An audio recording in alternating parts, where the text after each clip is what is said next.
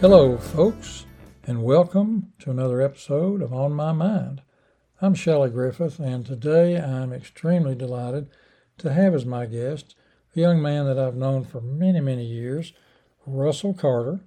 We're going to talk about some very, very interesting things that I think many of you may never have heard about.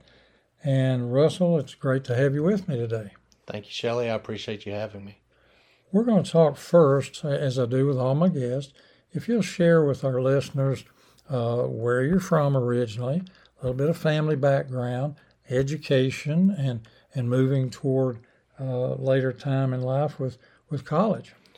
Um, well, I'm born and raised in Memphis, Tennessee. I was born in 1968, raised a little bit all over Memphis. I was blessed uh, to have two parents that really cared about me, so they made sure education was always a priority. I went to Central High School, which actually my father graduated from, and my grandmother, his mother, graduated from. So it was kind of a neat dynamic seeing all of us graduate from Central, being that it is Memphis's first public high school. Uh, after that, I went to the University of Memphis. Uh, graduated in 1986 from Central and then went to the University of Memphis, where I started my major in business management and started getting more and more into the food industry, which is where I kind of went after that. I graduated college. In the in the food industry, Russell, interestingly, I kind of grew up in it with my father, and and it's a tough business. We'll talk about in a few minutes. But after you graduated, take us through kind of your first steps, maybe like the first job, uh, that you had, and and through that as you began to get into your own uh, line of of work. Well, actually, when I got into food, my father was general manager of Germantown Country Club for over 40 years, and he was the longest running general manager of a country club at that time. So I always saw him doing different foods, which interests me. And um, in high school, I worked for a local grocery chain. At the time, it was called Seessel's. Hmm and I was worked in their deli department and worked around the different foods, and they helped pay for my first couple of years of school, and then I got into uh, my father knowing people in the food industry introduced me to a gentleman named Mike Mosteller who was one of the owners of Pig and Whistle Barbecue. Hmm. And I worked there as a regular cook while I was in school, and then ended up becoming manager and general manager um, while I was in college. So that was kind of where my basis came from. And then I uh, worked at Pig and Whistle for a while, and then I ended up working for Kroger um, grocery stores. I was the uh, bakery and deli manager for the largest bakery deli and Kroger's company in the South. Mm. It was in Bartlett, Tennessee, and mm. that really taught me the ownership side of you know your P and Ls, inventories, and things like that that you need which kind of fed into um, moving onward in my career. So, and then your business background, if I understand that, certainly added to what you needed to know and learn for progressing forward. Yes, at, at the time, Memphis did not have a uh, hotel and restaurant degree. Hmm. Um, they do now, thank goodness, and it is a very good department that the city of Memphis needed to really train a lot of individuals because it was the one department in the business department that we always thought that they needed. And uh, I also was blessed. I was in a fraternity in college and developed some very, besides my fraternity, just the other fraternities that friendships that lasted me in the business world and still today. I run into people that I've gone to school with in college. You're talking about late 80s, early 90s that, you know, we're still friends and that the references and you can look back that really, you know, help you in the long run. Absolutely, I agree, Russell. I, I think back, and, and I'm I'm way past Russell's age, by the way, folks. You probably know that, uh, but reality sets in. The folks that you remember from collegiate days so important uh, to connect with, stay friends with, uh, as you go through these steps. Now, when was it that you uh, sort of transition from working for the other folks to where you decided you'd step out and tackle this on your own? Well, what happened is I was at Kroger and I actually got tired of the food business. And this traditionally happens with everyone that's in the food business. You, and you get out and then you realize very quickly, why was I doing this for so long? Or you realize I made a mistake and I was actually doing um, some loan financing on homes, working with my mother who was in real estate. And an opportunity came from one of my very good friends in high school. He had opened a pizza restaurant down in Harbor Town, which is in Memphis, Tennessee, downtown. And uh, he asked me to come join, and I was still in the no, I'm not doing the restaurant phase. And then came back to me a month later, and I went down there and looked, and I saw opportunity. Um, I saw that a good friend was in over his head and needed help, and I also saw an opportunity for myself. So at that point, we made an agreement for me to come in. Um, walked in the first day, fired everybody. uh, not my. Uh, wow. This the business was run. They, he did not have the people that cared about him. Yeah. Um, we did end up bringing back two employees. We went from there. You know, just through the years, a lot of it. What I had to explain to everybody, especially when you own your own business, if you don't care about your quality, it doesn't make a difference. Mm. Um, you can produce mass quantity, you can produce, you know, different menu items, but if the quality isn't there and people don't realize it comes from your heart, then you're not going to be successful in the restaurant business. That's so that's where you know I got started with that. We went, um, we turned a negative income restaurant into a positive in six months. Mm. We slowly started moving forward. Uh, a couple years after that, I approached my friend and um, asked him if I could buy him out. I saw more opportunity for myself. He, I knew he had other things going that, you know, he had no problem. And he also, I, I was blessed with a friend that also had no problem helping me. Mm-hmm. Um, and that was a big thing. And mm-hmm. from that point, took it over, and it was a wonderful run while I had it. And of course, and I'll tell you folks, awesome food, awesome service, fun time. But you also added two or three things into the mix, which I gather many restaurants do today, and that is some, uh, am I saying it like a, a game night or trivia nights or special happy hour situations? You added some of that in. Well, we did. We did a trivia night on Friday, which trivia is very big in Memphis. We also did pint nights um, one thing at that time, microbrews really started mm. Um, a lot of our local breweries started. You didn't have just the Bud Light, Miller Lite, Coors Light groups yeah. came up. And one thing I realized, even though it was not really a beer that I liked, I saw what the customer wanted. Mm-hmm. So with our beer reps that would come in, we would look at what options we had, and we would always bring something in at least for 30 days. If it went 30 days and, and and I had 10 to 15 customers that say if it was a blue raspberry beer, which why anybody would drink that in the first place, but if those customers told me, "Man, this is a great product," yeah. we would push.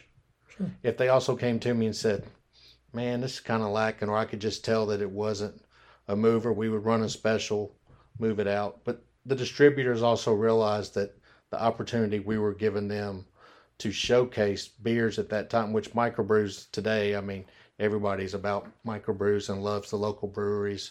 And we are very fortunate in Memphis to have some very good ones, but we ran, you know, those beers on tap.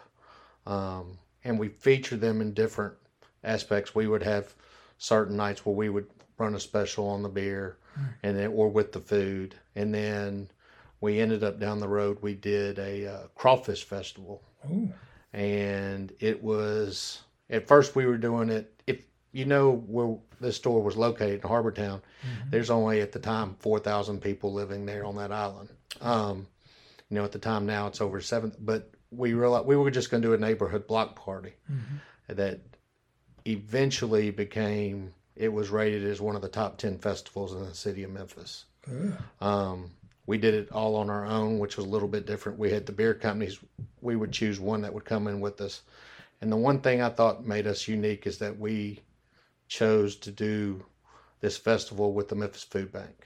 Um, Oh we were talking about this earlier, and I, I, I really liked it because one thing I think you should do in any business you're in, you should give back to where you are. I think that's one of the things in this country. If we gave as much as is given to us, I think we would be a lot better society. And you know, we ran that, and we would, you know, donate canned goods and money to them, and to me, it just made it all a point. But we were recognized at that time. Getting back to the microbrews, we were known for, you know, putting that out there and being one of the forefront of that. So And now you've seen that dramatic change.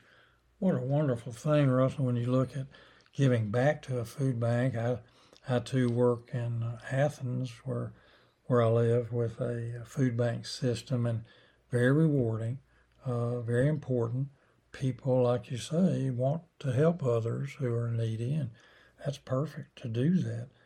Uh, it's a question. I'm getting side goggled a little bit, folks. This is a question I've always wanted to ask you and others who dealt in a, a pizza type situation. Is there a favorite pizza for people?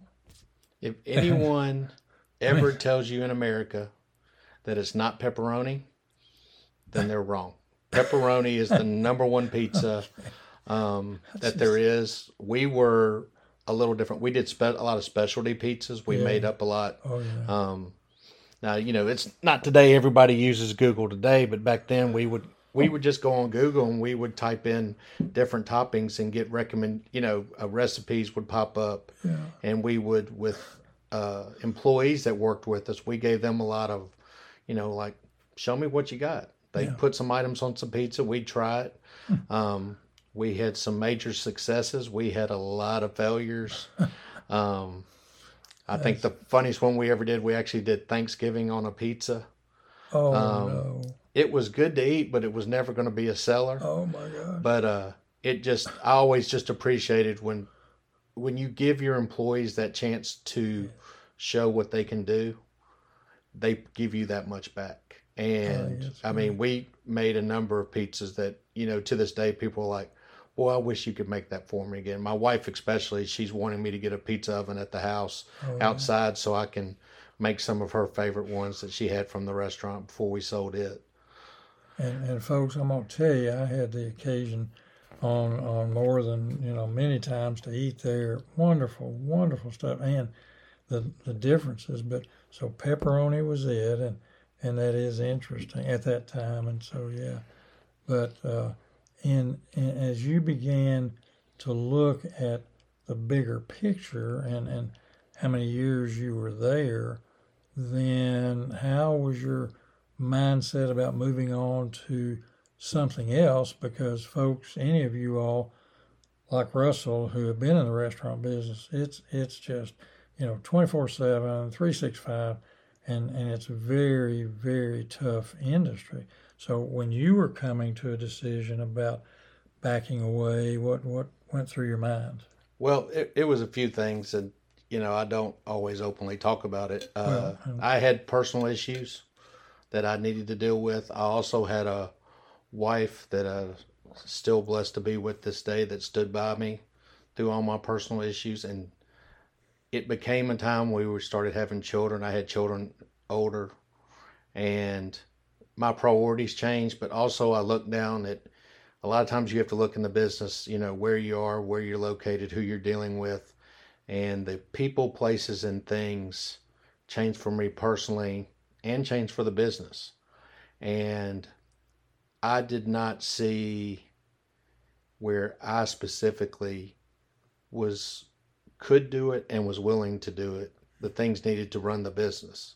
And I wanted to hand it off to someone else and let them have it and take a step back and because I always told myself when I became a father I was going to be the best father I could hmm. like what which was done for myself and we I just got to the point that I prioritize things differently. I mean when you're in the restaurant you're exactly correct. It's 24/7 and but I just priorities changed for me, and I learned from that point on that I made those priorities number one. So when I moved on from there, everywhere I've gone, that's been my number one priority.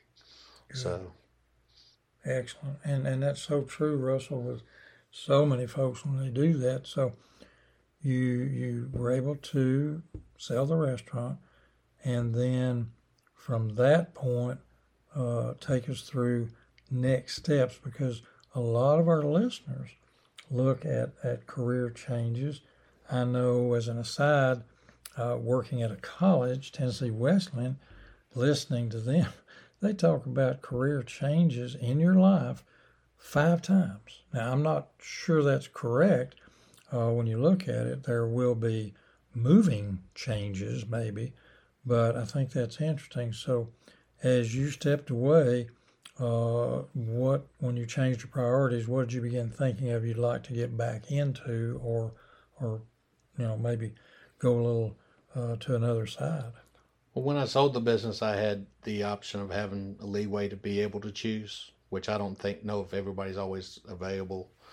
And the one thing I looked at is what was going to take care of me, take care of my wife, take care of my kids, and give me an opportunity to do the things I wanted to. And um, I still love the food business, so um, I looked at different aspects, you know, looked at possibly going to the beer side because I knew so much from that. Mm-hmm. And uh, once again, through my dad, because he's he's always he knows everybody, and I always used to do the joke of the sick, you know, the Kevin Bacon.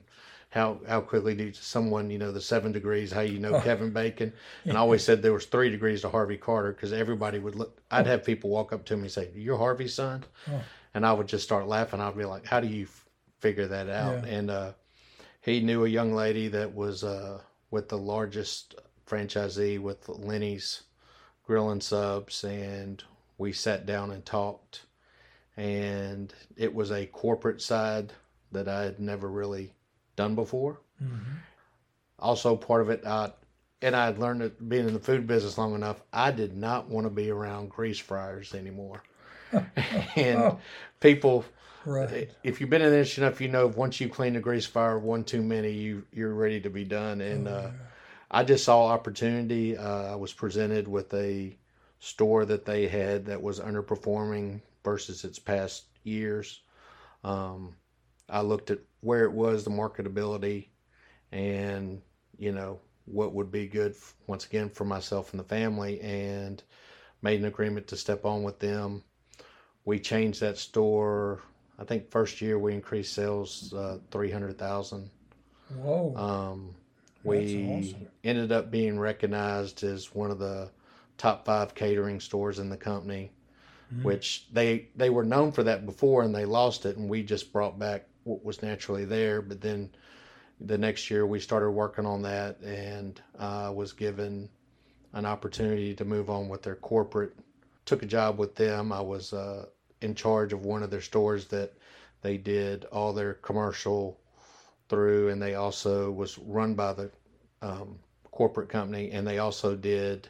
They tra- I trained every franchisee in the company, mm-hmm. and we went down there. Of course, we do the end of the year meeting where they have all that, and the store that I'd run previously ended up being number one in three categories. They didn't tell me after I left. So I was surprised when they won because I got to see my people step up and accept the award. Yeah. But then they asked me to come up there because it was my acknowledgement, and that was a good nice. thing to know that, you know, no matter where I was, I was always going to be hundred percent, and I was given hundred and ten percent to my family. And I stayed around with them for a year, and then that's what led me to where I am today. Is I ran into uh, Mike Garibaldi and Mike, when I was in college, I was a delivery driver for him. He's had three restaurants in the city of Memphis for 47 years. Oh. He's an authentic Italian, and uh, we talked. We've he's always been a mentor of mine, such as yourself, somebody that I firmly believe that every person should have someone that's whether they're 10 to 30 years older than them that that's not family that you can go talk to and say, hey, I'm thinking this or I'm going through this. And you know you're not going to be judged and you can just feedback things on because I don't think a lot of this generation doesn't realize what they can get from their elders or get from other people that have been through the same experiences. And he and I sat down and talked, and I was ready to go charging with him at that. So, you know, and the one thing I always did when I made sure when I left any job over my life, I always gave proper notice. Mm. Um, that's a lost concept, unfortunately, these days in this job market. but, uh, you know, I, I went and I've worked for him and um, I haven't looked back. Mm. I've been offered opportunities to, hey, I'll open a restaurant, you run it. Yeah. I do not see anybody that runs a restaurant right now, you need to say thank you to because what owners and people that are putting on their own livelihood at stake every day mm. is it's amazing that they can do it. Um, it's the craziest market I've ever seen. And I'll be honest with you, I don't see anything right now changing. I think it's going to get a little bit worse for the food industry with pricing and that from what we've seen. And that's a very scary thing, you know, just seeing that. That was my next question to segue into where you're seeing the industry go in the next few years, these reasonings. I've always had a giant amount of sympathy for those who are in the business uh, from uh, busboys, servers, kitchen staff, owners, anybody. Just a tough, tough industry. So, so you are seeing some signs that there will be tougher times ahead for the food industry like that. Right now, paper products. If you go to a lot of restaurants, they charge you twenty five cents a box, mm. um, because the paper from aluminum foil to pans that cost is up two to three hundred percent since the pandemic, and those are hidden costs that you know when you go to the grocery store you don't naturally see as much, but those are co- hidden costs that are really hitting, you know, especially restaurant people the hardest right now. Um, I mean, you know, we ate dinner tonight and I cooked some ribs, and yeah. ribs are some of the cheapest priced I've seen. But you go get a Boston butt, and it's some of the most expensive price, and it's the same animal, which wow. I don't understand. I haven't delved enough into it to say, well, why is the rib less, you know, going down and the shoulders going up? Mm-hmm. But some of those things we do not see any change right now. Mm-hmm. And, you know, we, we're looking at different things because, you know, a lot of restaurants in the city with the pandemic, they put the automatic 15% mm hmm and that, and that's one thing I've been very proud of is that we, we don't, we leave that to the customer. Yeah. And you know we've, but I understand where Mike's coming from when he we talk about it that it's not anything you know, it you know we the other day we we switched from these bowls we use our pasta in to a different bowl, and a lady asked me, "Is this the same thing?" I said, "It's the exact same size." We switched because I would have to if I stay with this bowl, I have to raise your price a dollar. Oh, if I stay with this bowl, I don't. And she goes, I'll take that bowl. I'll take that new bowl right there. And, I bet you uh, but it's just that's yeah. just how crazy it is. But it takes you know being on your toes and being creative. But we have a very good management staff that you know helps Mike and his son run the business. And you know, like I said, there's nobody else I'd rather be with right now. So. And I love hearing you say, Russell, about mentors like Mike who would help you because they care about you. I find a struggle in my profession as a retired doc for almost eight years getting younger physicians to listen without me telling them how to do their practice, but trying to offer suggestions that may ease their roles, ease their time, learn to, to be with the patients a little bit more. And it's really tough sometimes. You know, I don't get my feelings hurt in any sense, but it is hard. And for you, passing on your wisdom to folks, very, very important. Now, folks, Russell absolutely just makes some of the, and just, phew, the most delicious ribs, barbecue products. Uh, he doesn't agree with what I'm about to say that he makes the best doggone brisket too, but he says, no, no, no. So I'll let him do that. But tell me uh, and tell the, the listeners a little bit about some of the fun cooking events you've had, and especially uh, in, in, this area here in Memphis, the Memphis in May. Tell them what's going on with that. Well, when I worked at uh, Pig and Whistle Barbecue, that was years ago, a bunch of college friends and I decided to do it just to have some fun. And that over 20 plus years ago kind of took off. I was blessed with some friends that we decided to go cook, and then we joined with some other teams, and they have what's known as a barbecue circuit here around this area. So we would go do contests, and of course, for us, the Super Bowl is it's called Memphis in May Barbecue, and uh, you know, I always told everybody it's a bucket list item for me to go on the stage one time. I've had actual people that I've showed how to cook that have gone on the stage before I have, oh, but wow. um, I've always enjoyed and I've told judges this. I always enjoy if I can't tell you how to do it. I enjoy as much teaching you how to cook as I do, yeah, do cooking yeah. it. Um, but you know that's a huge contest there, and I did that for 15 years, mm. and then um, it's very competitive. The especially the competitions now and changed. I have a very good friend who's he's made a profession out of it. Um, we were talking earlier. I use a lot of his rubs on what mm-hmm. I cook, and I've watched uh, it's Heath Riles, and he and with his company and his rubs and spices that he used, I'll put them up against anybody's. Um, I just think that it, and, and he one thing I really appreciate about Heath is that he teaches. In mm-hmm. his YouTube videos and that he shows you recipes. He's showed you how he's done a contest on YouTube.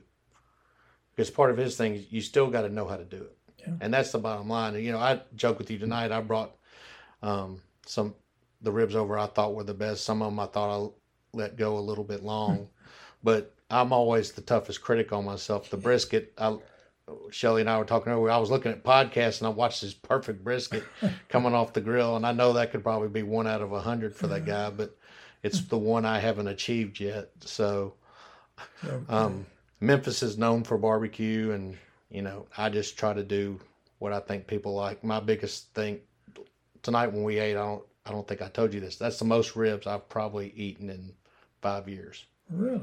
Because I usually enjoy like tasting them, and then I let, I enjoy watching everybody else eat.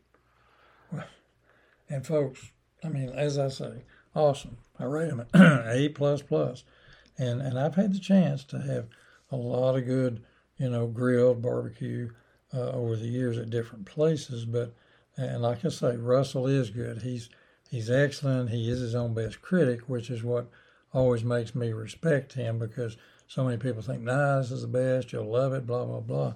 And and he's such a good teacher, mentor himself, and then enjoying watching folks, you know, be satisfied with a meal. Now, one thing, Russell, if you if you had, I guess, the opportunity to, and like you said, you've had good mentors, mentors, but if you have the opportunity, and I come to you as a, uh, a college graduate, and pick it, food service, whatever the areas are, as you say now, the majors, what are you going to tell that young person when they come to you and say, all right, Russell, I need your help on picking or, or continuing the idea of a career in food service. What will you look at and tell that young person to be aware of, to consider uh, before they just slide into a food career? They may think it's the best thing in the world. I'm going to own 10 restaurants and make a gazillion dollars. But what does Russell Carter tell that young person? Well, the first you have to look at corporate versus an independent owner. Um, I did the corporate once, and I, I, would personally not go back to that. Um, corporate is very cutthroat. Um, there's only so much loyalty, but I will be honest from my time with Lenny's corporate that I had, I have some very good friends out of that that even though none of us are with Lenny's right now, we are all we keep in contact with each other and you know how's your kids doing and that which I've really appreciated. Um, the one thing I tell anybody when you, especially if you go in the restaurant business, don't even consider down the road owning a business unless you're willing to do all the work. Um, I, the way I, I, tell any employee, if I ask them to go clean the bathroom, they will have at least seen me clean the bathroom once. Mm, um, you cannot be a teacher. You cannot be somebody that they respect if you're not willing to get your hands dirty as well. Mm-hmm. Um, you know, and the, especially with the employment issues that are changing now, and the way a lot of young people we have failed as parents to teach them responsibility. Uh, and I say this because we have some kids who come in and we have to teach them how to sweep. Um, I don't know about you. When I was six year old, I, I got taught to sweep by my grandmother. So, um, but what I always tell them, if, if you see me getting down and dirty with you, I want you right beside me. Yeah. And if you're getting down and dirty, I you should expect me to be willing to get with you. Mm-hmm. Um, that if you're going to go in, you know, be willing to start from the ground up and work your way up. Because if you don't know every facet of that company or the, or the industry you want to go in, especially when you're talking about restaurants, you can be Italian, chicken, fine dining, you know, grab and go. There's so many different areas you can go into. If you don't know that, your customer will know that you don't know that. Mm and you have to be willing to be able to be creative with your menu um, be willing to listen when somebody doesn't like something i always tell everybody especially employees is that a lot of t- i will listen to anything anybody has to say 99.99% of the time i've heard it or done it mm-hmm. but there's always going to be that one little percent that somebody brings up an idea which uh, i'll give you an example we sit there. We make our own sauce at Garibaldi's meat sauce. We have to pour it out of the buckets. So the way we were using to pour it, it would make a lot of splatter effect. So I'm working at the one of the stores, and young kid comes up, grabs a whisk, and uses it when it goes in the bucket, and it deflected all the splatters. There was no mess. And I'm sitting at 54 years old, and so I go back to the other store, and I one of the young men's doing it and they're going anywhere. I said, let me show you this real quick. And they were like, man, that's the greatest idea. Where did you learn that? And, you know, I could have taken that. Oh, yeah, I've always known that. But sure. I sat there and I said, remember when I tell you that you can always learn? And I said, this is what a young man taught me. And the little things like that, you, you have to be willing to learn in the business mm-hmm. because the moment you think you know everything, you're going to fail. And this industry right now is changing so much that you know you have to you have to stay on top of trends and what's going on. And that's I think the biggest thing right now is just be willing to start at the ground up. Be willing to learn everything because eventually when you're the owner, everyone that's at the bottom is going to look up at the top and expect you to be able to, to show them. Yeah. And if you can't, if you haven't experienced it, you can't teach them. Yeah. And I think that's a lot of the problem we have these days is that people are not willing. You know, I tell any of them we because we'll have some kids that are 16 and the parents, you know, and they have other things to do. I said anything you want to do. I said the worst question you'll ever ask me is the one you don't. Oh, and the worst yeah. answer I will ever give you is no, mm-hmm. but I'll mm-hmm. tell you why. Because Thanks. everybody deserves that. I think that's part of a society we don't show enough respect for each other sometimes just to realize we're all human and we make mistakes. And that's one thing in my life through, you know, there are plenty of things, you know, people like, oh, if you'd gone back, could you do this? I'm like, shoot, there's a lot of things I could go back and wish I could fix. But, you know, it's made me into the man I am today. It's made me into the Christian I am today. It's made me into the father, the husband that I am today. And I would not change any of that. Good. Good. That's outstanding, Russell. I just, you know, I'm, I'm just delighted and having known you all these years, watched uh, the great young man you've become, the, the family man, knowing the family folks for years and years. It's always fun for me to have someone on the podcast that does that, and uh, and I think that advice was just outstanding for a lot of careers. You're absolutely right. Uh, so, folks, pay attention to that kind of stuff. And those of you who are in that age range we're talking about, it's perfectly okay to to listen to the Russells of the world. Pay attention. You will save yourself a lot of, of missteps. Now, uh, if you have questions about today's show, please, as I say, get back to me on shelgrif uh, at gmail.com, S H E L G R I F at gmail.com. And I'll be glad to get with Russell, get back to you on a future program, and talk about that. I have been delighted to have you with me on the program today, Russell. I can't wait to, to grab a, a second uh, adventure on an episode in the future, talking about a lot of different things as well. So thank you so much for being with me today. And folks, as I say to each and every one of you, I hope you have a safe and healthy day, and I'll see you a little further up the road.